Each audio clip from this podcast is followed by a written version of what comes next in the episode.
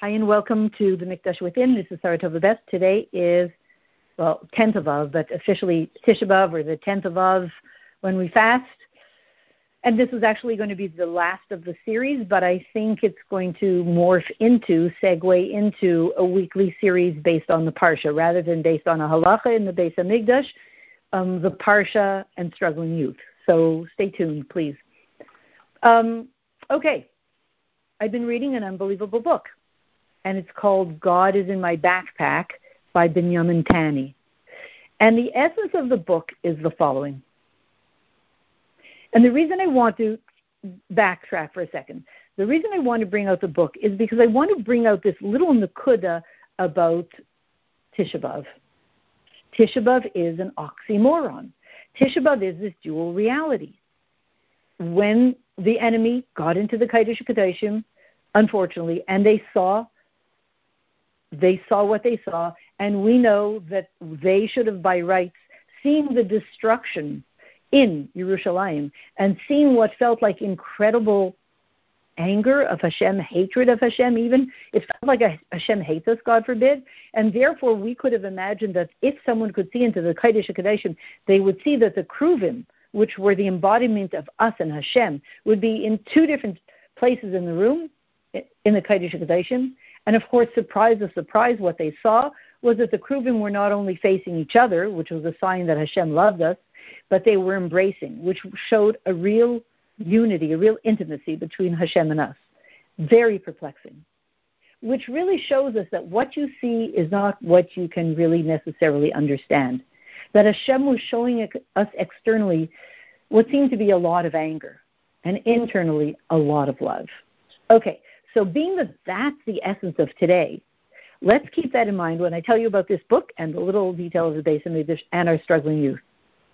So, this book is about a really great guy, Benjamin Tani, who was had smicha, worked as a rabbi, and did all these things, and was always explaining and teaching people about Torah and you name it. And he decided that he's a very adventurous guy, climbing mountains and jungles and all these things. And he decided that he needed to take a five year break where it wasn't recognized that he was Jewish and he would just travel, climb all the mountains, go through all the jungles, go through all the rivers, adventures, you know, dive dive, go scuba diving with the sharks, uh, and all that all that stuff, and really just have time to think who is he and what is he.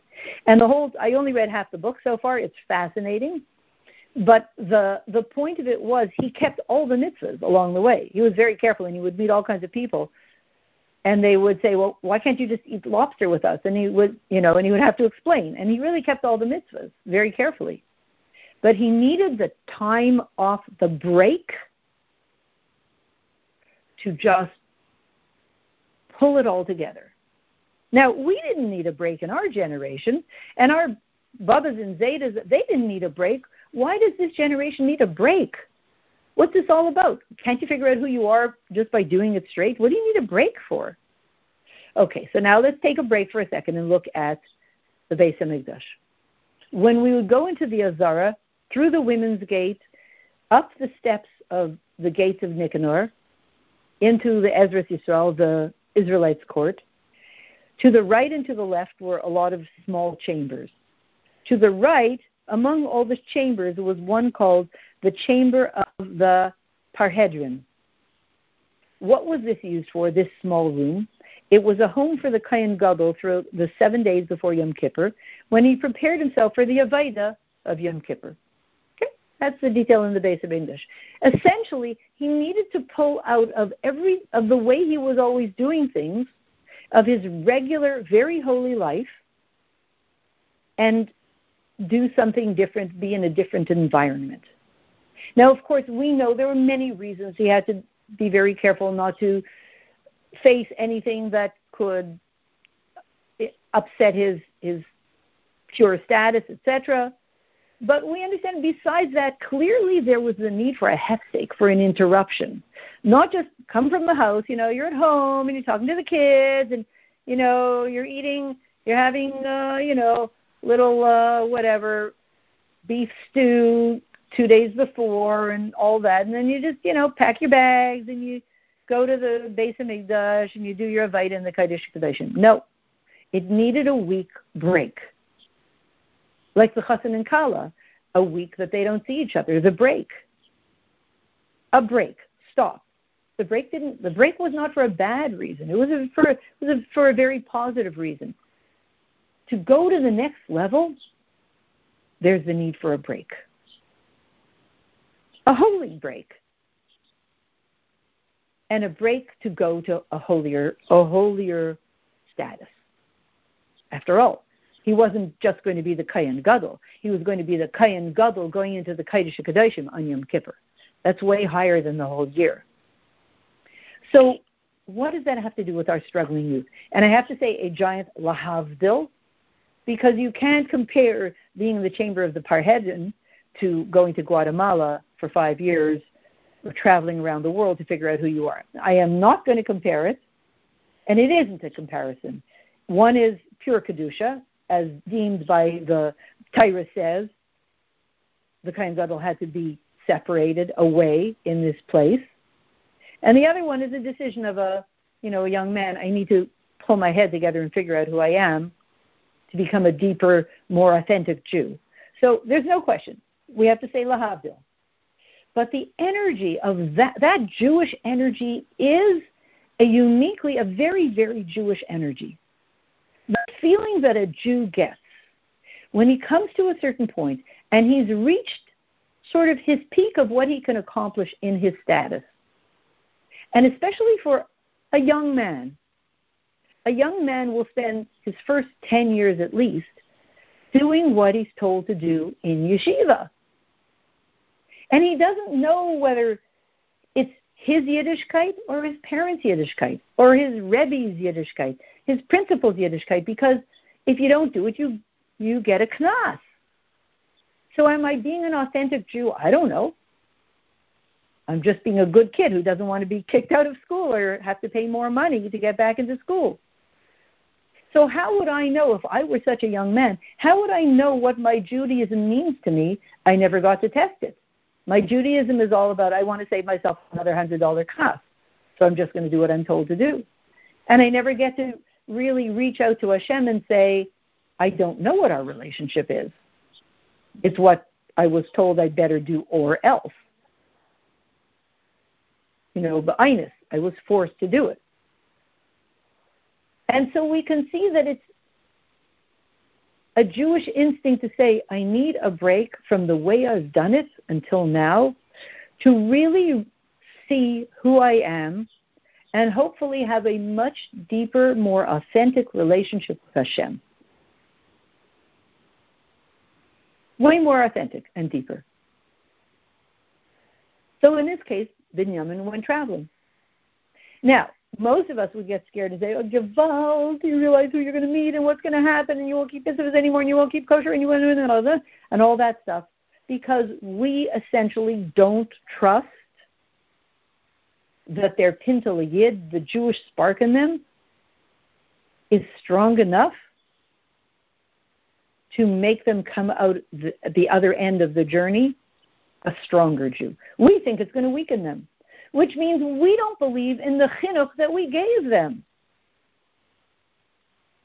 We don't somehow believe that the chinuch that we gave them is so powerful and so authentic, and that they saw in us such authentic commitment to Judaism and to Hashem and Torah that it will sustain them when they're doing their exploration. In our mind, the exploration will do nothing other than disconnect them from Hashem. That's how, that's how much confidence we have in ourselves and our own authenticity and our own ability to transmit a deep, authentic love of Hashem. So much for us.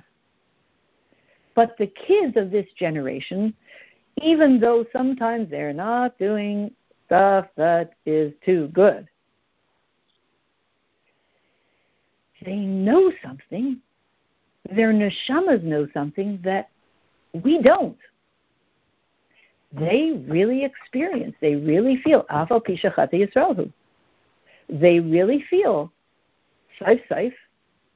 I know who I always have been, and I know who I will will be, but I can't be cookie cutter copy of my parents. I have to be my own Jew, real, authentic, not because I'm going to get a punishment. And so this young man decided, I need to be in a place where there's nobody watching, and if I stop eating this or stop doing that or don't put on tefillin one day, and in fact he says it in the book, he said, I'm in a place where nobody in Guatemala will notice me. They don't even see me. They don't care. Nobody's saying, why aren't you putting on tefillin? There's nobody here. Nobody. No Jew. Nothing. And that's where he felt he experienced Hashem. You, you are with me. You and I are together. This is real. I never could have known if it was real when I was in yeshiva because of the knas thing. You know, I'll get a punishment if I don't do it. And someone will erupt in tears. And that's where he really came to experience authentic Judaism from a very deep, real place.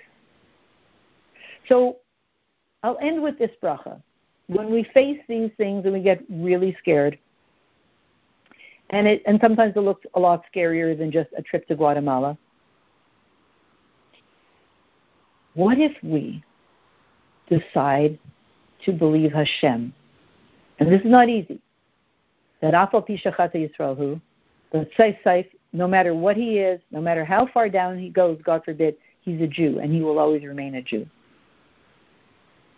And that in the end, we will see that he is light, pure light, just trying very hard in the craziest way to come to an authentic relationship with Hashem that comes from Him, deep within Him, and not deep from deep within His yeshiva system that's forcing Him. What if we believe that? What if we decide for one week to just go on that premise and look at those youth through that lens and see what happens? See what happens for us and see what happens for them. Again, it's not easy, but the rewards are magnificent. So on this very holy day of Tisha B'Av, which looks like Hashem surely did hate us, Hashem really did go to the depths of anger towards us, Hashem was saying in the Kruvim, through the Kruvim, don't be fooled by what you see. There's a deep love there, intense love that I, Hashem, have for you. Don't be fooled by the way I act. Trust what I'm telling you rather than how I'm acting. And so we, parents, want to take the same thing and say, let's not be fooled by how our youth are acting. Let's know there's an intensely deep love there for Hashem. And that's why this generation will be the ones to ultimately be the leaders Please God, starting this Tisha B'Av, to lead the world to the Gula Mitzvah Shlema. May it be immediately now. Um, as of tomorrow, please contact me. You have to wait till tomorrow. Please contact, for technical reasons, contact me at 347 762 7708. 347 762 7708. Thanks so much.